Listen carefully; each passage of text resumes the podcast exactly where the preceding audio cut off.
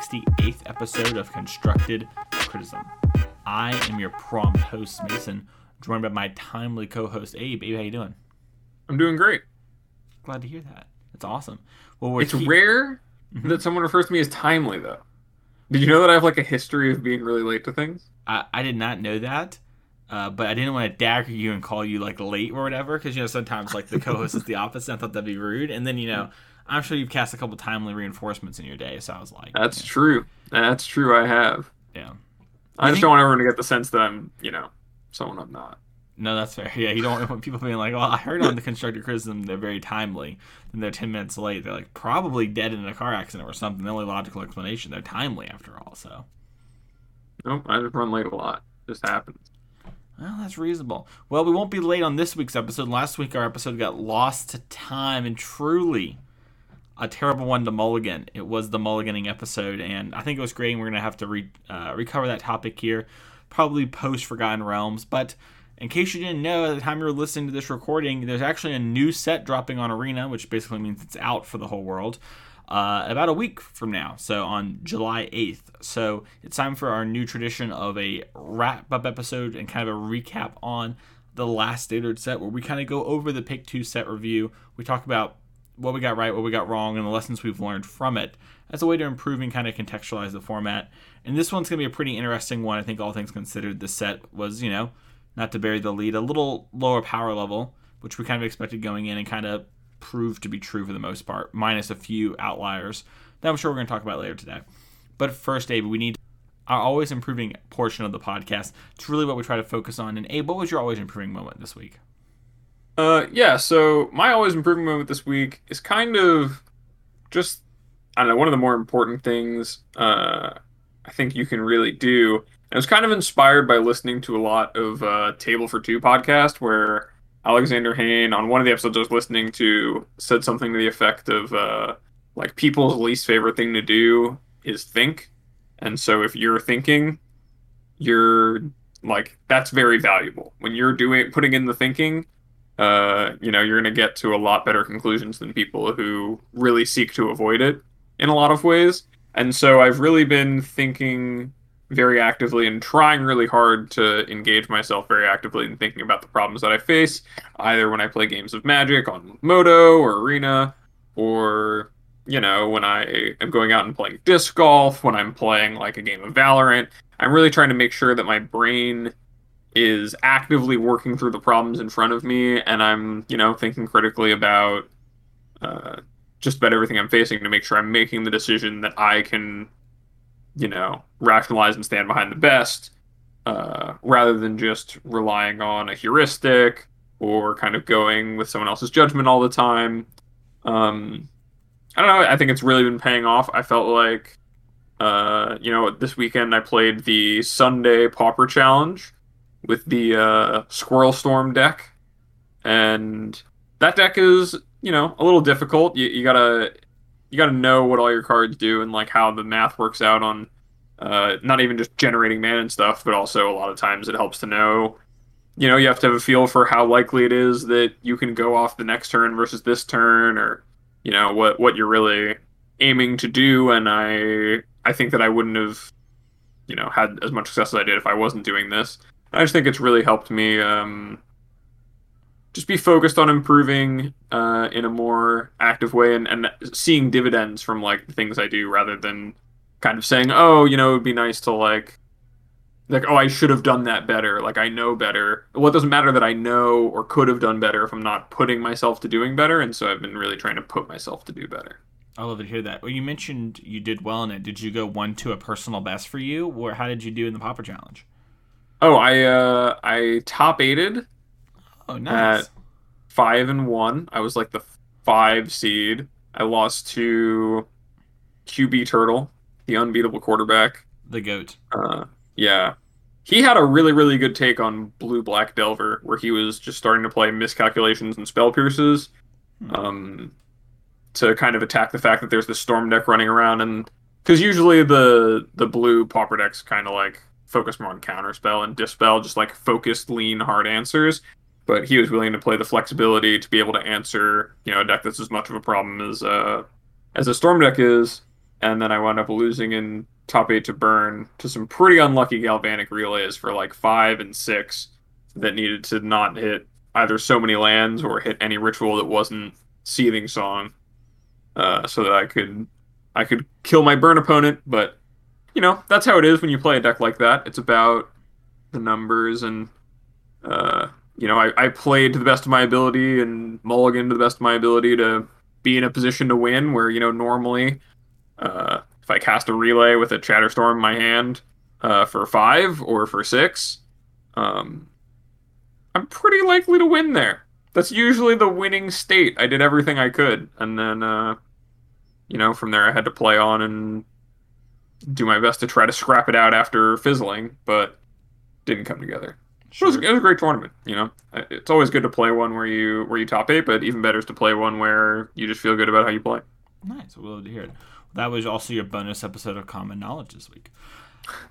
yeah, well, I, lo- I love that always improving, and you know, uh, you know, spoilers. These these were also our improving things from the last time. So we've been kind of working on these for like two weeks now. And so mine was the same it was last week, which y'all didn't unfortunately get to hear, which was I've had two little local like modern tournament things, or like you know, just like cash window boxes basically. And my goal for both of them was just to go in there and you know play well, play attentively, and not mess up a bunch of stuff, and you know, be basically focused and tuned in. And it's the thing that I think a lot of people thought about, or at least you know, joked about, like, "Whoa, when quarantine's over, I'm gonna miss so many triggers." And I, have had a couple of them now, and uh, I've done pretty well at making sure not to do that sort of stuff and to be mindful and not miss. I think like I try to cast a bone shard as an instant in like a pre-tournament match, and that's about the only thing I've done that was like really boneheaded. Which also, by the way, bone shard not being an instant is crazy to me. I have to discard a card. That's a lot. Anyways, uh, yeah. But besides that, that's been kind of my goal is to do that sort of thing, and it's kind of hand in hand with yours. And it's funny how those things kind of line up without us even talking about that pretty, uh, at least last week. So, yeah, yeah. Yep, those are my. Yeah, I think that's a. I think that's a great one too. Is to like focus on just like your paper mechanics, especially after after taking time off. So I'm glad that's been working out for you. Have those uh have those those local tournaments can go on. I've been, I've been splitting the top four. I've played a different deck every time. I played Prowess last week, and then Food uh, the Asmaranda deck this week. I gotta say that Asmaranda deck is both impressive and unimpressive at the same time. There's a lot of things that like don't feel like they'd be really good, and they don't feel exactly really good, but they're good enough. I don't know. I, I'm I don't think Urza Saga is getting banned anytime soon. I'll say that for the podcast, but I'm sure we'll get back to that in modern someday. That's a spicy one. I'm not even sure if it's the best card in the set. I think it might be second best. So it's a it's a crazy it's a crazy world we live in for sure. But that's gonna do it for this week's always improving segment. If you want to support the show, you can go to patreon.com slash ccmtg. One of the perks that is getting to ask a question on the show. This week we're actually going to skip it because these review shows take a little bit longer than normal. But next time you can ask a question, get ready to go. We try to work them into the episode. And sometimes we even actually love the question so much they turn the whole episode. So if you want to support the show, go to patreon.com slash ccmtg. You can join the Discord, have a conversation. Show always be free, but if you want to show that extra appreciation, that's great. And another way for you to support us is actually to help you get more magic cards. You can go to oasisgames.com and order your magic cards. You can pick up your Asmarandas, your Scions Dracos, your Urza Sagas, your Dragon Rage Channeler, maybe the best card in the set. Who knows? Pick those cards up and many, many more. And use code Would That Be Good at checkout to get uh, 15% off your first order. And use code CCMTG to get 4% back on every order. That we can pick up more stuff. And if you're not someone who's so into the paper cards and you just love battling on your arena account, well, you had better get ready to hit the new set coming out in just about a week in style by going over to greyvikinggames.com. They have all of the freshest cosmetics, promo packs, uh, you know, pre-release booster codes, all of the things that you could need for your account for dollars and not gems. Uh, for for pimping out all those sweet, sweet digital cards on uh, balling on a budget, as they say. And if you're really balling on a budget, you want to save 10% with code CCMTG at checkout over to our friends at greyvikinggames.com. So, 100%, we'd love to have them. Time to go on to our review episode. So, like I mentioned at the top of the show, we're going to spend this week talking about Strixhaven, kind of in its life so far. It's Time the Sun of Standard. And we're going to be talking about the old pick two cards we did, and if we were right, if we were wrong, and the things we learned from both uh, situations. And you know, last time we did this, this was Abe's idea. Abe only got to gruel me on my decisions and my choices because, yeah, unfortunately, Abe wasn't here at that point. But now I get to ask Abe these questions as well. It's so exciting. We get to look back on things. And so normally, you know, in the pick two set reviews, if you've been with us before, we have five categories and we talk about two cards each, like we're going to do next week for Forgotten Realms. This week, though, we're only going to talk about three categories: hits, hopefuls, and sleepers. And that way, we can kind of focus down on more things. And these cards are really the cards that we expect to see the most play a lot of the time, or end up seeing the most play, where we learn the most about. So that's why we like to focus in on those. And let's start off with sleepers. A, before we go any further, what were your two sleepers for the set? I'll say mine as well. Uh, so my two sleepers were Decisive Denial and Blade Historian. Yep, mine were Baleful Mastery and Magma Opus. I think in the episode I, I specifically mentioned Magma Opus for historic, but uh, also having a chance to see play in standard. And I, I, I kind of want to say the first thing I've really learned from these is that these cheating mana cards don't always push into the format like you would expect them to. Like Magma Opus uh, has done a, a, decent amount of play in Historic. We see it as a way to get payoff of Mizzix Mastery and things like that. Um, and its ability to ramp you a little bit matters. And Baleful Mastery being a cheap answer that, you know, sometimes turns into a hard answer for 4 mana has been nice, but they haven't really broken into standard in the way I kind of expected them to and I thought there'd just be a lot more of that. And that's been pretty telling because I think normally one of the ways that I don't know about you when I look for cards, I look for cards that a reward me from playing good games of Magic and b cheat the mana system. Those are kind of the two things I'm always looking at when it comes to cards. So how do you feel about that before we hop into some of your cards and some more general thoughts? Uh, yeah, I mean, I don't think that those were like real misses at all. I, I think that it's really hard for a card right now to break into standard, which is I think something we're gonna say over and over again uh, mm-hmm. is this is that like you know Eldraine sets the bar impossibly high on power level, like impossibly high on power level for so many of these cards to compete, and uh, you know I think that both Baleful Mastery and Magma Opus were you know like really solid picks. Baleful Mastery, Baleful Mastery certainly on rate with cards we've seen playing standard previously, and a card that I think, you know, uh, maybe once we're out of out of Eldraine's Wild Ride, uh, will be a, a card we'll see a lot more often in removals packages, and it's a card that's cropped up. I think it was in like some of the original Rogues lists when uh, when the set dropped on his in historic, and maybe even some in standard. And Magma Opus, of course, uh, a, a big finisher in the like Torrential Gearhulk decks uh, and like Jeskai control mm-hmm. uh, for for a bit. So, so I don't call these misses at all. I, I, think that you know your method of evaluating, saying they're cards that are good in you know a good old fashioned game of Magic that also have a bit of flexibility and and can be a little more efficient than priced is is a good way of evaluating it. It's definitely different than how I tend to evaluate things. Mm-hmm. Um, but it, it certainly is, is a good one well, how, I want to kind of talk about how do you normally evaluate stuff, and how does that play into your cards, etc. So, what what's different about that from you? Because for me, it feels like it's so hard always because context drives the card so much. You know, like there are a lot of cards that see play that you're like, that's all play. When someone comes back to Magic, and you're like, yeah, it was great in its format. Doesn't see play anywhere else.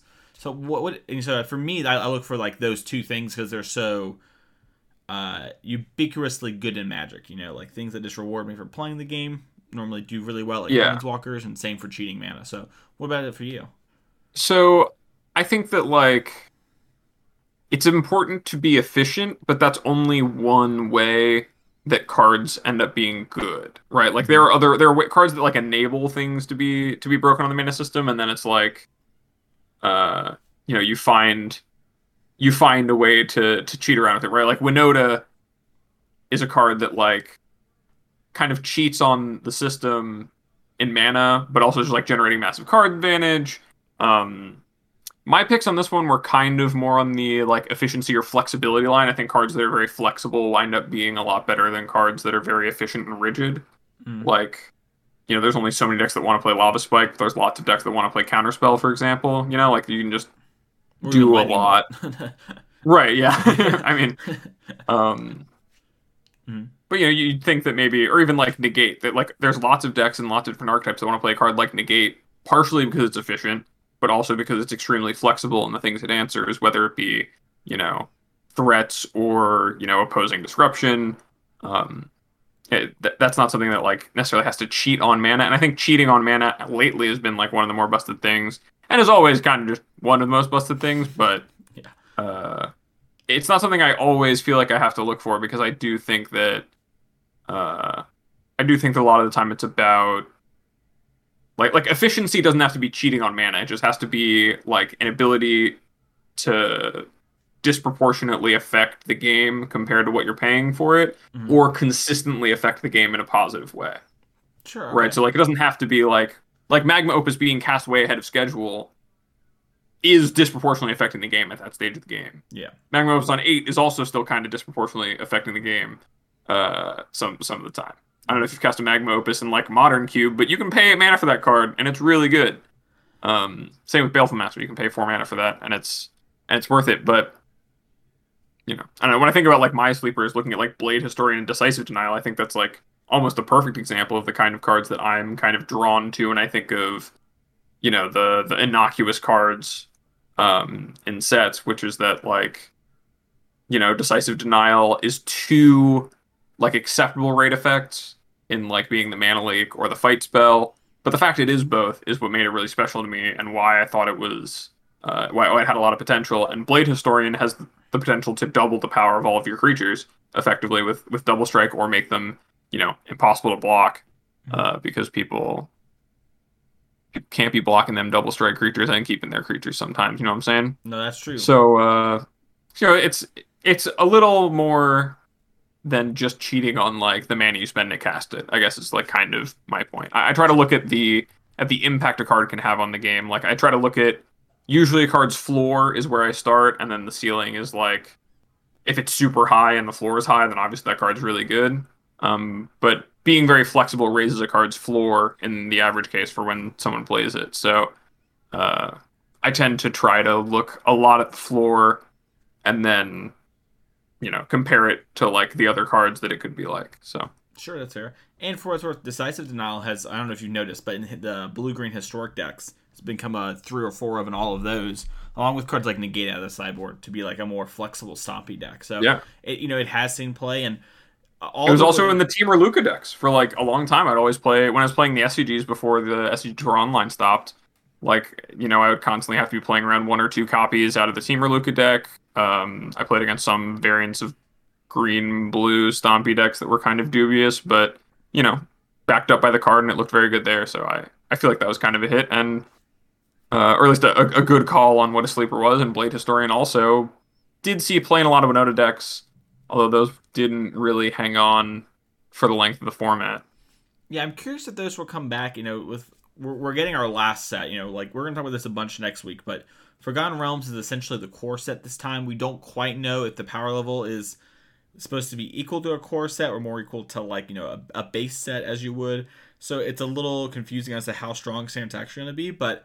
This is normally that time where they're like, "Hey, we know cards are rotating. Here's something that's a little more oomph." You know, I think of like Sorin, uh, Lord of Innistrad, is like the a good example of that, where it's like there's a little bit of time where we had that and Champion Dusk in the same standard format, and that was busted, and they knew it was busted, and it's a powerful thing to do in historic still.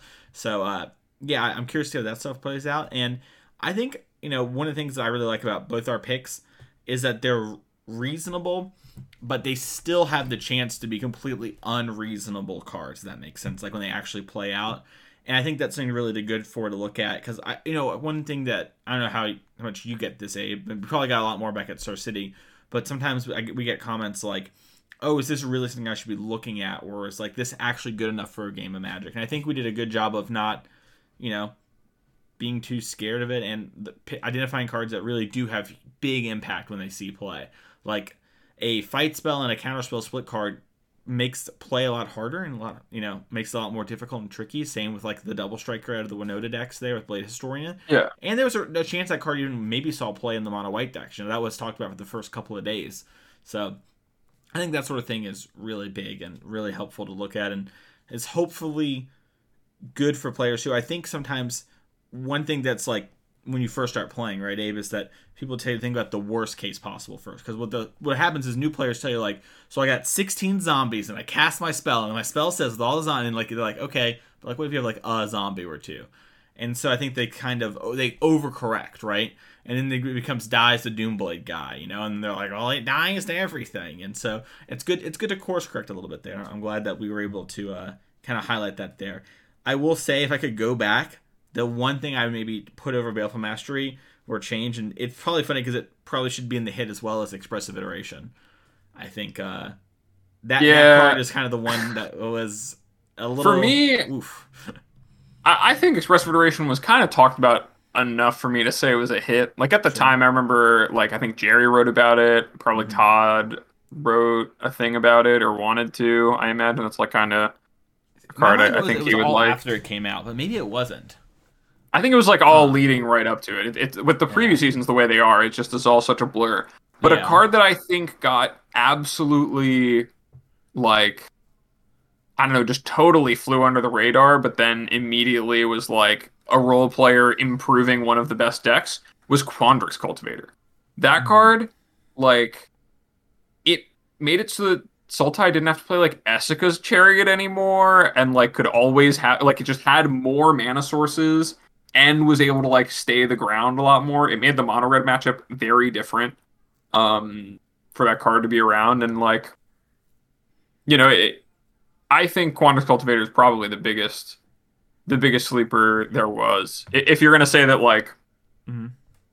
uh if we're gonna say that expressive iterations off the table, I think Cultivator just like I don't know, it, it just really outperformed I think everyone's expectations of it. It was just another good gold, you know, draft card. It was gonna be a good rate that gets you a land, like whoop de doo, but uh, the fact that it was a play you can make on four and leave up Mystical Dispute really mattered in the mirror matches and mattered against Temur. Um, the the fact it was a body that you could commit that early really mattered, especially against decks like Rogues, where sometimes you needed to like put a little pressure on them if they were going to play a more controlling game against you as Sultai. Um, card was just really good. Yeah, that's true. That's a great call, actually. The cultivator was a, a really big one, and I'm sure when we kind of talk about the standard format near the end, it will come up again. Let's talk about our hopefuls. Mine were Velomachus Lorehold, which I believe at the time was specifically for historic, and Mavinda, the student advocate, which was also historic, uh, but with a potential for standard. And what were your two hopefuls before we go into it? Uh, my two hopefuls were Daemogoth Titan and Quandrix Command. I forgot about the, the Titan making the list. The Thicky Titan. It's so big. well, do you want? Do, we should put- maybe we talk about the Titan. You know, it, it needs to get some time in the sun. Uh, yeah, I mean, here's the thing, and I'm in defense of Daemogoth Titan, right? I I really was hopeful that a card like this could be like possibly good. It is just big, and like that's kind of why I'm hopeful was hopeful for it. This is a section where I get to pick cards that I just think like, you know, if these get to see play and these are cards people are excited about and play with, that's awesome, and I love that. Daemogoth Titan is peak that to me because you know we could have had Jund Fury. It could have been on the table. It could have been a thing. Who knows? You know, like little double its power flick Cosmos Fury you for 22 upstairs. It was all possible. It just didn't happen. And uh, you know, it's tough out there with Brazen Borrower floating around to pay four mana for an 11 10 that has a huge drawback to be involved in combat and does nothing else. But and then you have to also play it. but but it was sweet and um you know the kind of thing that uh that is a little exciting i think quandrix command it's a card i had a little more hope for that like when we came to this episode it would have you know seen play in a copy or two but again it, it's kind of gameplay that's really smothered by the way that this format is you know like people aren't really casting too many artifact enchantment spells that you can interact with or want to interact with. Bouncing creatures and planeswalkers, like generating tempo like that, is not really a thing that most of the blue green decks want to do because they're kind of mid rangey. Or if you're generating tempo, it's much much better to do it with uh, with um, Goldspan Dragon and with cards that protect Goldspan Dragon. Um, and like the combat trick mode also wasn't that great. So you know, I was hopeful. I think they still have a chance. I think maybe less so Daemon Titan. That really was just kind of a pet thing. But who knows? It is still big and will always be big.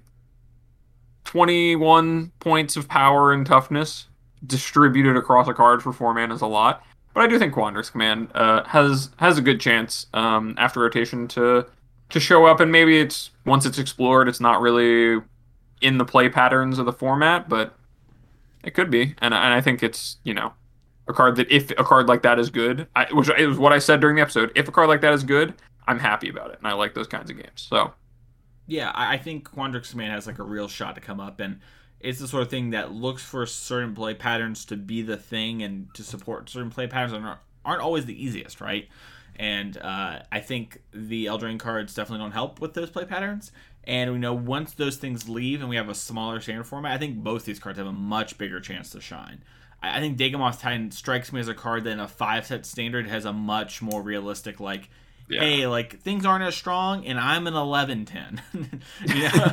like I'm still big. Yeah, exactly. So I, I think there's like a, a real chance or something like that to actually kind of break through, and it, it definitely it's interesting because that's a card that I think you know a lot of people were pretty low on, but some people did have real hopes that Daemogoth Titan would be like an actual player just because of how large it actually is. Um, and being that large, as the kids would say, is uh, is is powerful in certain environments. So that's something that I definitely keep my eyes on. Yeah. Looking. So, mm-hmm. so what about yours? Yeah. So probably should start with Velomachus. Uh, that card got Time Warp banned. Uh, I mean, I, I, I don't. Yeah, the the Time Warp Velomachus deck just kind of overtook historic and overtook. I, I guess it was a league weekend or maybe it was a pro tour. It's also confusing since the into organized play and the way it's been. So it's unclear to me actually what killed it when it came to like that weekend. But the data kind of showed it was too good. And you know, Velomachus plus Time Warp wasn't like you know I put on my my science hat and figured it out. It was kind of there. You know, if you looked at all the cards in the set, you know Brian Gottlieb was talking about it a bunch. Um, and you know, none of us really had it in the previous season, but I think Zachary Kiihne came out with the Indomitable Creativity build as like the first person. I think it actually got leaked he was testing it for like a, a split weekend or something, and that deck was very very strong. I actually didn't play with it very much, but it was a really powerful deck, and Velomachus continues to be a really powerful card. And I think the my big thing I said about Velomachus in that episode was it's probably the best reanimator thing you can do in uh, historic. And you know, cheating into play with normal creativity, that's the same thing in my head. And I think that's still true. And I think this card is going to be a card that we will see be a thorn in people's sides anytime it is really prominent in play. Um, it is just very good at what it does. Yeah, it's extremely powerful. It, it's kind of like I don't know, an even more busted like Ojutai, you know, where like I get it in play, I'm attacking with it, I'm drawing a card, but in this case, I'm getting it in play. It's attacking you this turn, uh, and because it's in a form of like Teferi, you probably can't interact with it, and it's going to cast the spell, so I'm going to get my mana's worth out of it Im- immediately, and it fits in with some of the best stuff. And, and I don't know. I-, I, think that like the fact that it also existed with Time Warp and Mizzix Mastery, and uh, yeah, there's probably more effect and indomitable creativity, and uh, and brainstorm and looting, and looting which by the way, the the four cards I just named there are our four, we were our four mystical archive choices, all of which I think it performed phenomenally. Yeah. As, as one might expect. Um, Who knew that Brain being the only one were going to be good? I, yeah. I mean, I picked the only one to get banned, so I think that, you know. So far. Maybe I was a little more on. Yeah.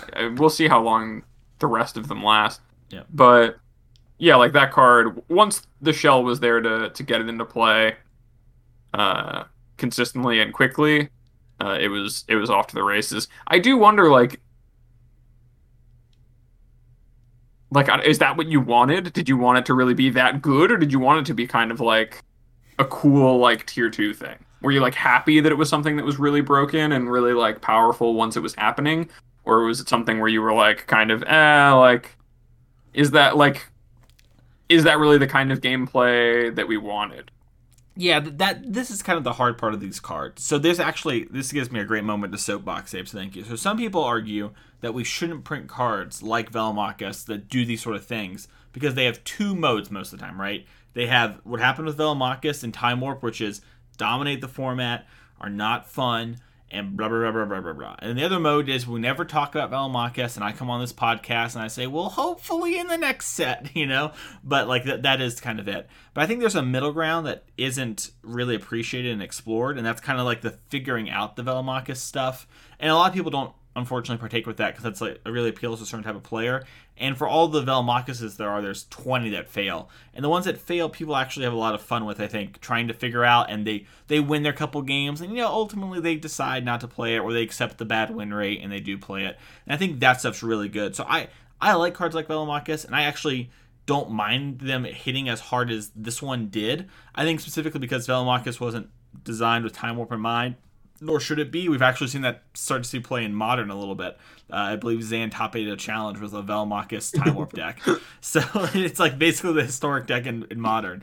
Uh, but you know that sort of thing I think is fine, and I, am okay with them hitting because it, you can always just get rid of it if it's too oppressive. But I think the real problem with these kind of cards is that they're fun in small doses, but when they're the thing to do, I don't love that because not because I don't like playing against it, because it's whatever. I'll try and figure out how to beat it or I'll play it myself.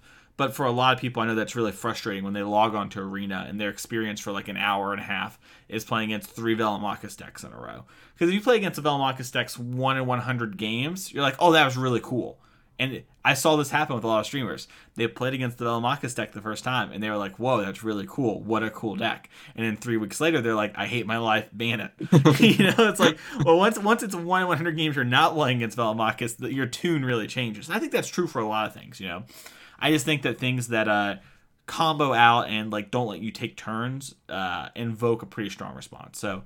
Yeah. I don't know. I guess my answer is yes, but I kind of know for other people, you know, selfishly yes, altruistically no, but yeah, I think that like to me it kind of seemed like part of it was a historic being historic bearing too much weight in magic kind of right like you know mm-hmm. people can't play paper magic they can't play all of the formats that we've been offered for years and years prior historic is really carrying the weight of not being standard and standards in the predictably kind of mediocre place it can get to when it's extremely explored, and there's cards that are just much better than the other cards.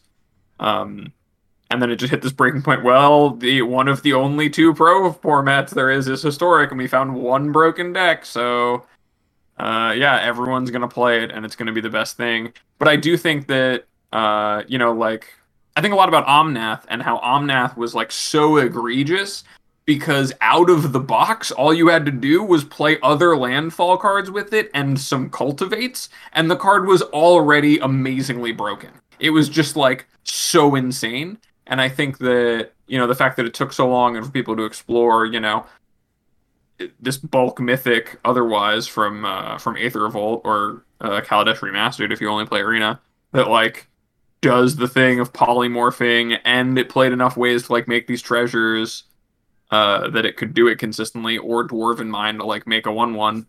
Uh, the fact that it took that much time, and then there was this payoff of it being really good, was kind of exciting. And I think that that's like I agree with you a success as a as a game piece like that when you're looking for a combo-y kind of uh, I forget which archetype it is, but uh, you know, just a card that really excites the right kind of player. And I think that uh, you know, there's probably a lot of people who had a lot of fun playing the deck, and then probably by the time it was banned, they'd gotten all their jollies from it. So, yeah, I'm also kind of pro things like that being allowed to happen, and it's, uh, I, th- I think it's not usually so bad if it's not half of the Magic people play. Yeah, you know. So yeah, I think I think the thing that the last three or four years has really shown us in Magic is that if it's the same thing all the time, people don't really like it. You know, yeah. they like a good balance. Even if the balance is like three things instead of two things or one thing, the more they can get and sell that semblance of control that they really like. And they actually don't like too many choices because then they feel like they have no control. So it's a very, very hard job our friends at WotC have. Uh, but yeah, and that's kind of my thoughts on Velomachus. And then from Mavinda, the the owl teacher, um, you know, I love the feather decks. I love that kind of archetype. I love like the pump spell decks and standard and things like that. And those try to like get you dead decks. Uh, I really thought that having an ability to get a free spell on both turns with things like Defiant Strike being in the format might have pushed this over the top, but it still just has not enough pieces that are strong enough on their own, I think, and too many inherent flaws. You know, of like you need the pieces and you need to have already cast the pieces, and this thing needs to be protected, which means do you want to cast your spell? Because if you cast your spell, now you don't have that God's Willing in your graveyard. And I, have played a good bit of this card, and what it felt to me, and the thing I underappreciated, and I'll try to think about more with these cards going forward, is I underappreciated how good it is at keeping itself alive and then how that play pattern would make me think how make me play in the game. And what actually happened is is it became Mavinda became target kill spell gets fizzled. If your opponent casts another one this turn, I die. Because I would just have a God's Willing in my graveyard, so my opponents have to be like Heartless Act. And I'd be like, aha, and they'd be like, all right, but I had another one, and I'd be like, well, good beats, you know. I put my, my card in the graveyard. Yeah. Uh, and so I, I think the, while that card, you know, kind of like Velomachus kind of like gets your eyes glowing and like oh you can really do some stuff you can like Defiant Strike a bunch and get a lot more i could play giant growth and i think decks that try to incentivize you to giant growth or giant growth adjacent cards are awesome and we should try to push for those decks more um, are good for magic and good for standard and even historic but uh, it turns out the best thing to do with that kind of card is actually to play protect the queen with it and then to never really use its ability until like your opponent puts the shields down developing something, and then it becomes like, aha, Defiant Strike twice. So, yeah, I, I think uh, thinking about more how the cards are going to play out in the moment and what they will reward is something I should think about more. Because I think I did a poor. I realized that like, oh wow, my card's really good, and I think I even mentioned how we having God's Willing and Snakeskin Veil will be good with this card, and maybe that's going to be the trick is like a white green build of it and I didn't. I failed to realize like, okay, if I can make my creatures never die, will I ever use the other modes of this card? And the answer is no. If all my creatures are indestructible or take two kill spells, I'd rather do that mode. So that's yeah. kind of the lesson I learned from this, and my thoughts on that card as well.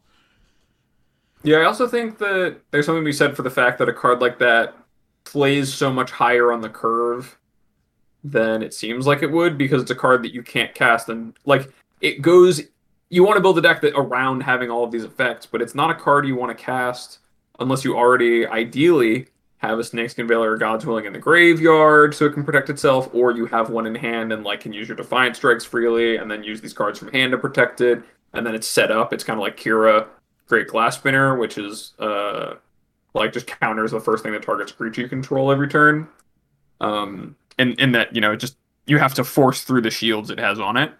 Um but you know your deck has to kind of be proactive enough and then also have that and there's only so much room for a card like this to to fit into the rest of that going on and uh, i think we kind of saw with the feather decks too where like feather in standard was kind of backing up like dreadhorde arcanist being powerful and uh like reckless rage being powerful with it where and and controlling the board in that way but without having so many things to develop that you can also like use. I think Dreadhorde Arcanist is probably one of the better ones, but uh, it, it's it's hard to make a card like that work, and also the card isn't just a three mana two three flyer that then starts generating a bunch of card advantage. It's actually kind of like a five or six mana card because of all the other things you have to do to get it in play in the position you want it to be for it to be at its best. Yeah, hundred percent. Let's move on to our hits. Uh, my hits were Leonin Lightscribe and Mika Crafty Companion. Abe, what were your hits? Uh, my hits were Silverquill Silencer and Vanishing Verse. And I was actually really surprised that neither of these caught on. But also at the same time, I guess like there's not many decks playing black and white at the same time. So at least not in standard. So maybe I shouldn't have been so surprised, but it seemed like the core was all there and that Vanishing Verse was like a pretty solid answer. But yeah, Vanishing Verse it has seen some play in modern and pioneer and historic.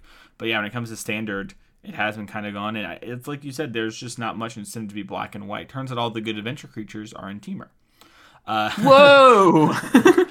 Crazy. no, but, but you know, jokes aside, like there just hasn't been that oomph to be that sort of deck. There's not a real payoff. There's not really enough in the metagame that rewards you. And I, I want to get into that talking here in just a little bit once we're done for talking about these cards. But yeah, I am surprised Vanishing Verse has not seen play. Silverquill Silencer, it's a really cool card. I think it's really awesome, but I'm not super surprised about that one to be honest. Uh, I don't know how, how do you feel about that statement.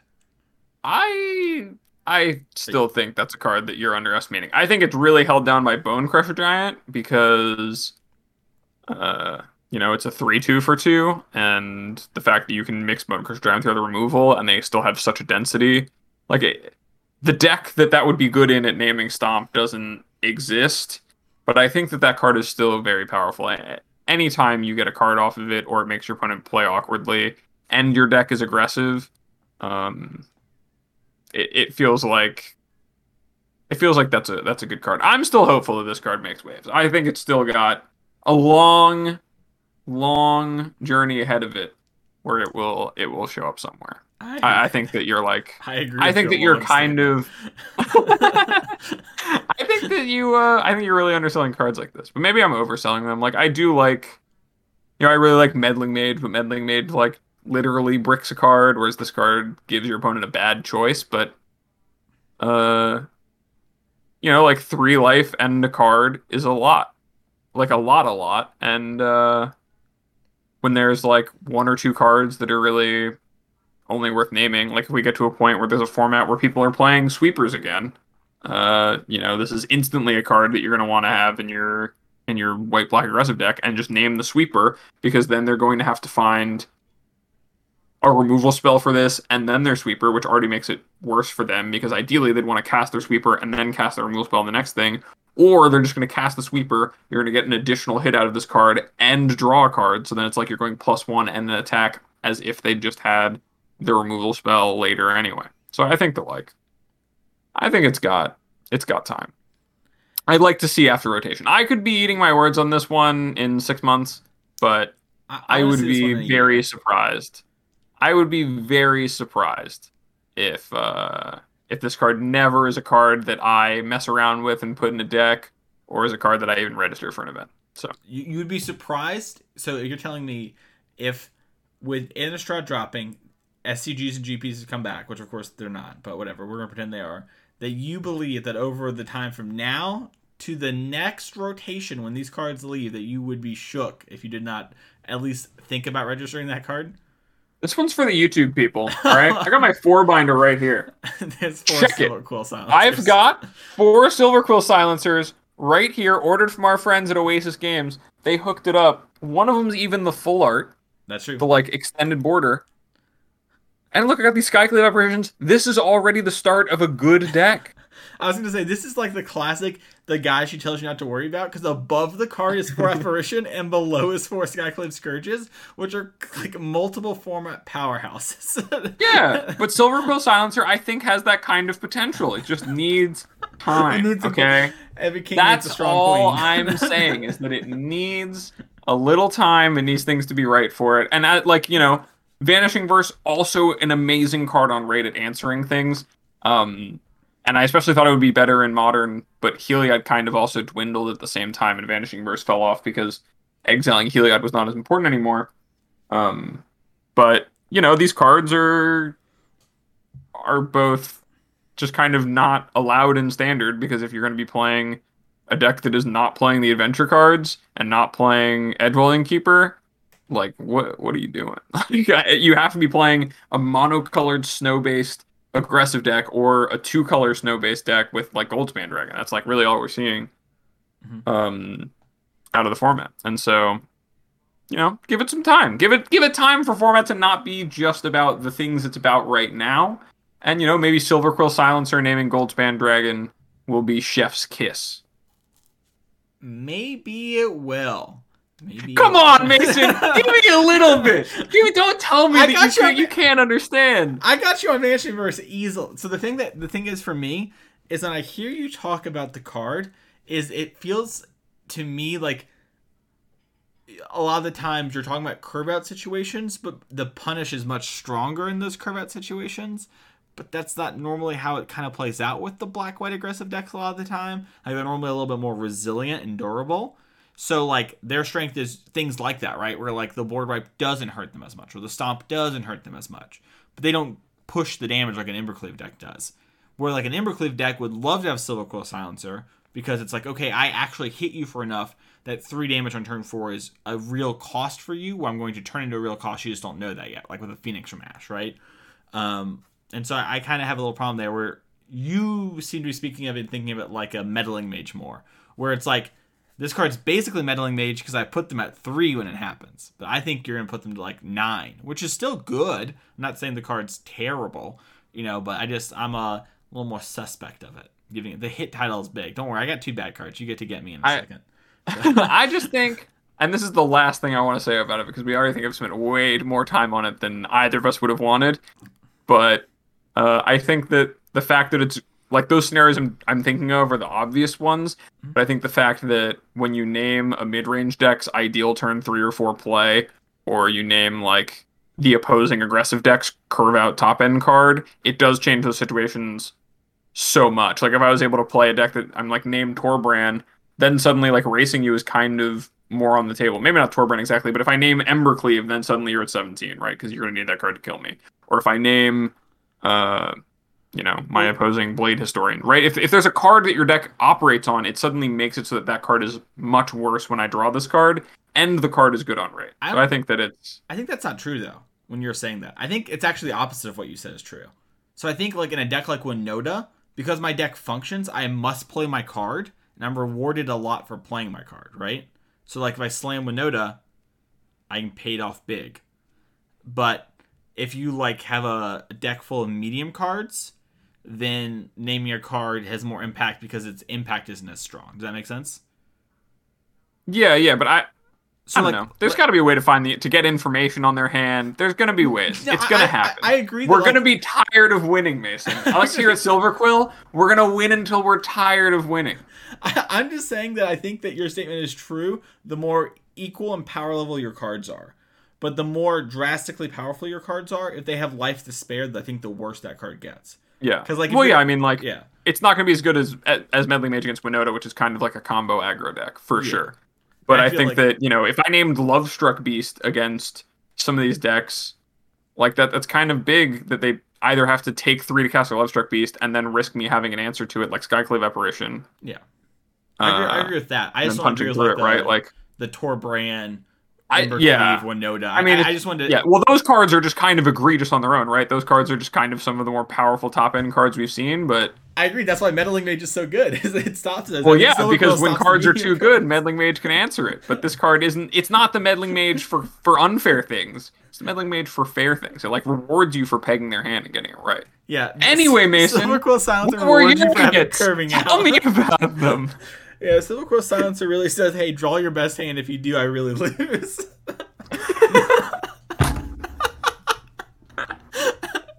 You're watching it all. Amos just hit his head on the desk. All right. my well, God, uh, my cards are just complete all stars. I don't know why we're not talking about them sooner. Uh, we have Leonin Lightscribe uh, and Mika the Crafty Companion. I'll, I'll start with the Lightscribe because I think it plays into the bird owl lady that we talked about a second ago. And I really thought that sort of thing would be strong. Like the there's like a good chance for it too. Um, like having a Magecraft aggressive deck and Dragonsguard Elite, I think is a card that I forgot to mention in the show, but I thought was good. It's the two drop that has Magecraft plus one plus one counters, and you can like spend five or six to double its counters. And I think that card's really strong. I think both these cards are really strong. They're just not they haven't done their thing yet. And I think they're kind of in the same vein as Silverquill Silencer, where there's a chance that they're going to see play and be big parts of a format. I wouldn't even be surprised if those homies hold hands together. but I think it's a little harder for them to make that bust through into the format. Um, and I just think Leonin Lightscribe requires a little bit too much, and the payoff's a little too hard to really get going um, for Leonin Lightscribe. And Clo- I think I think I actually gave Clever Lumimancer an honorary mention at that time. That card was another big miss for what it's worth. That card has not done anything in any format. It is Turns out we don't Yeah, need the a 12th one drop in prowess if it's another color. We'll just get Dragon Rage Channeler six months later and be cool so, or Ragavan, whatever. Who cares? Whichever one you want. But, you know, uh, I I think that sort of thing, specifically for Standard, maybe has a chance. And we saw all the green white adventure decks do really well before. And I, I remember thinking that that was going to be the trick was you have creatures and spells they're on the same cards. It's going to push you over the top. But uh, it, it just did not play out like that. and I doubt it will for the remainder of the adventure time. But yeah, I think it was just a little too much going on all at once, uh, and the payoff is too little for all that's going on as well, barring an actual kill. So I think that's kind of part of the big miss on. Do you want to talk about Leonin Lightscribe before I switch over? I know I did kind of went on your Silverquill silencer, so Um, no, I just think that like if there's a lesson that I think I would try to give to you about cards like Leon Light Scribe and um Mika. and the other card that gets counters. Oh, the the, Um, the the scale lady. I forgot their name. Yeah, Yeah, yeah. but like I, I think that and I don't think you're the only person who does this that I know, and I might even be wrong for being so down on cards like this. But I think cards that just really require you to have significant investment to enable them, like I think we're not in the age of like Quirion Dryad being a good card anymore. You know what I'm saying? Like Mhm. it's so much weaker than it was because it's so much harder to have good cheap spells. They've kind of like really reined in how many of those they print. We get like opt every now and again, and it's like pretty pretty solid. And we always get shock, but you know, like they, they're privy to how good it is to be able to pay one man and cast a spell. Like crash through is is like one of the better cantrips you ever get for red or cheap spells you get for red. And I just think it's like hard to fit all of the things together. And so I was really kind of down on Magecraft because of that. I think that like it's never going to be a thing you're enabling efficiently uh, unless they were really to support it, which didn't look like they were going to do.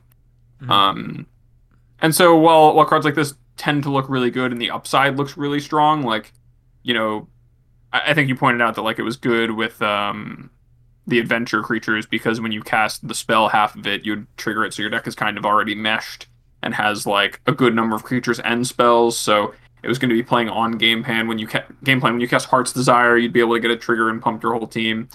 But uh, you know, I, I'm just a little more wary of of cards that require significant investment, either in like deck building, or uh, or just for it to to get to the point where it's like an actively good card, Mhm. um, like a, ahead of rate. And so, yeah, I, I don't know. I I think I think also Mika was like a solid choice. But by the way, it's because- Mila. I knew I was saying something wrong the whole time. I wrote it wrong in the show notes before. I might even say it wrong during the set review, but it's Mila. I'm looking at the- Mila. It's Mila Okay, yeah. So Mila, Mila, I think fell prey to the fact that, uh, I don't know, like, I didn't even think I saw anyone play one in mono white, but it just seemed like it's kind of fighting for the three slot, which is really competitive in the aggressive decks anyway.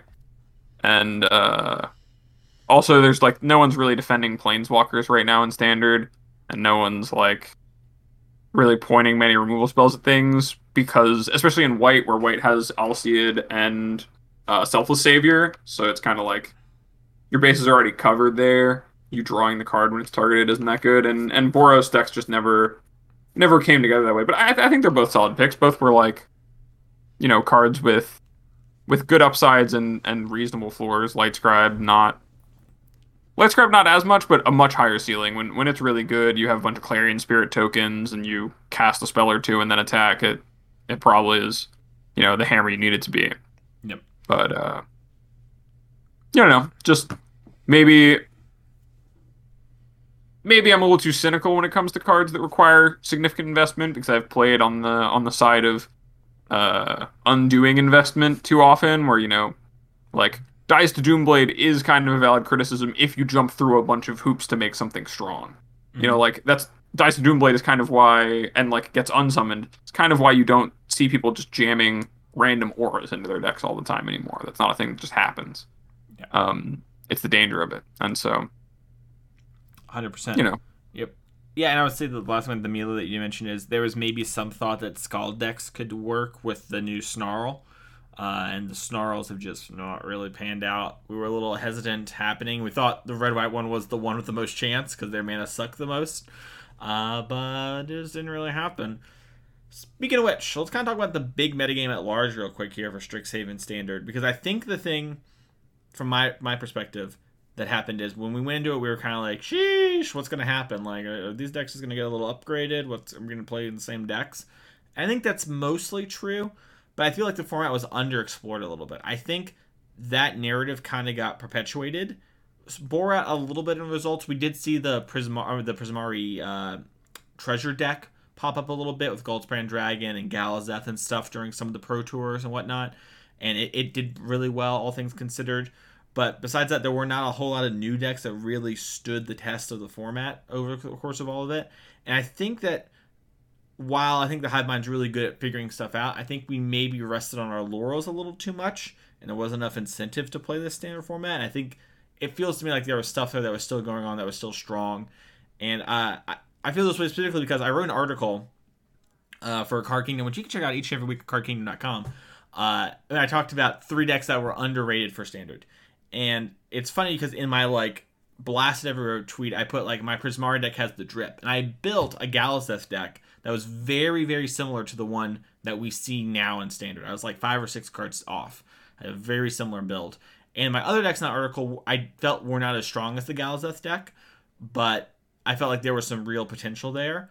I think we maybe didn't quite fully explore this format, but also, you know, sometimes it's hard to, and things like Historic really had people's attention. Then Modern Horizons came out, and so, you know, in that last little bit where sometimes you see some crazy deck pop up in the last month of Standard, there was no real incentive, and there was just a lot of incentives to do other things. So, yeah, that's kind of my thoughts on the Standard format. I think it was fairly fun the amount I played of it, but I, I won't lie.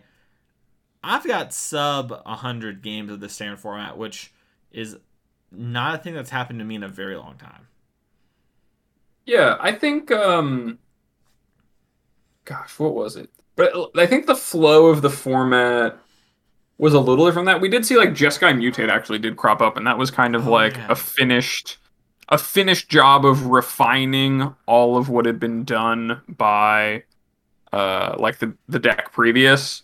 Like all of that time passed, and the people who were really working on it refined this deck. Some people played it at the uh, was it Mythic Championship, a Pro Tour, a Set Championship set at the Set Championship, mm-hmm. uh, f- for the set as well as the Dragons deck. But you know, I I think that the only cards that made a really big big splash to me were uh, Elite Spellbinder out of the Naya Clarion deck uh, with like rip apart in the sideboard. I thought those were like pretty big additions because it handled the Henge problem that deck had, as well as kind of the the need for playing a good amount of removal. You, you like could condense that into one slot, which was really good. Um, and we saw iteration um, really show just how good it is. Uh, and so, like as the format went on, we went from people playing Sultai with new cards and playing rogues to play around Sultai and playing mono red to play on rogues. And I had that Temur list uh, with like comas that you know some some people ended up copying for like an SCG or two, which was but but for a while it was just assumed that like Temur was probably the best deck, Temur Adventures. Um, to line up well against everything, but you know, as the people played more games and as the power of uh, like Goldspan Dragon's play pattern played out, and Expressive Iteration backed it up, being really good cheap card advantage um, and card selection. Like we, we're kind of at this place now where the format, the format's fine. You know, all, I played the standard challenge immediately after the pauper challenge yesterday, mm-hmm. and all of my games were good. I didn't play a single game where I was unhappy. I thought the mirror matches I played playing, I played a blue red dragons list that uh Kane Reinhardt sent me uh, where he kind of like took the lists that were out there and made a list that he liked. And so, you know, like my matches were all interesting and good. Like, uh, you kind of had to know what mattered in the matchups and figure out like which battles you were fighting. Were you leaving up counter magic? Were you casting your dragons from for me, or like you know there was clearly decks that were preying on that play pattern. Uh, I lost to mono white, which seemed absolutely prepared for the blue red deck because all of the protection creatures plus uh, plus Luminarch Aspirant and uh, Giant Killer and Faceless Haven, just all of it together, really uh, really punishes everything going on in the blue red deck. And yeah, like I think the format was good. It was just that there was not a lot of powerful things that shifted the balance um, outside of things that maybe tightened up the old decks that were not good enough. Uh, like like Expressive Iteration and like Spellbinder, kind of giving those decks just enough boost to compete even more. Um, and then seeing what decks were popular and how the matches were playing out and trying to fight on that on, on those axes and whatever and uh you know as, as much as i think I, I also i don't usually play that many matches of standard unless there's tournaments um and when i do i, I do play a good bit. I think i maybe did my dailies with mono red and mono white a couple times on uh on magic arena and i played the one standard challenge and I watched a good amount of the format and like I kept up with it beyond the SCGs I played in the very beginning of the format, but you know, just not a lot happened and I think the lack of tournaments that are really high profile um there were like some insight events that people followed and the metagame did develop and there was the set championships, but just not a lot happened. I think that that's better than everything changing all the time because you know, like I said, it, it was kind of nice to be able to say, oh, I like I understand what these decks are doing and what these cards are doing. Playing a Goldspan Dragon Blue Red Mirror, it's like okay, I I get it. Or like playing in Sultai, that deck hasn't changed much outside of maybe a, a handful of cards they they play like more Gargaroth and stuff. But you know, you kind of the format's really settled into place, and you get rewarded for understanding what's going on. And all in all, a, a good standard format. Yep, I agree. Well, thank you all so much for listening to this week's episode of Constructed Criticism. Hopefully, you liked this look back episode, and we'll be back next week talk about the Forgotten Realms cards. Abe, in the time of this recording to the next, we're going to learn 360 cards. So, how exciting! If you want to follow Abe, you can find him at More No Things. If you want to find me, you can find me at Mason E. Clark, both of those on Twitter. If you want to watch this YouTube thing and see the nonverbal jokes, see what Abe just did there, and I said all of that, you can go to youtube.com slash constructed criticism. The episodes are all up there uh, and now in video format. So you can see me when I talk with my hands. I move my hands. Now you see that happen, and you know, not self-conscious about it. Why are you thinking that? It's not happening. My palms aren't sweaty. Stop looking at them. Thank you all so much, and we'll see y'all next week for another episode.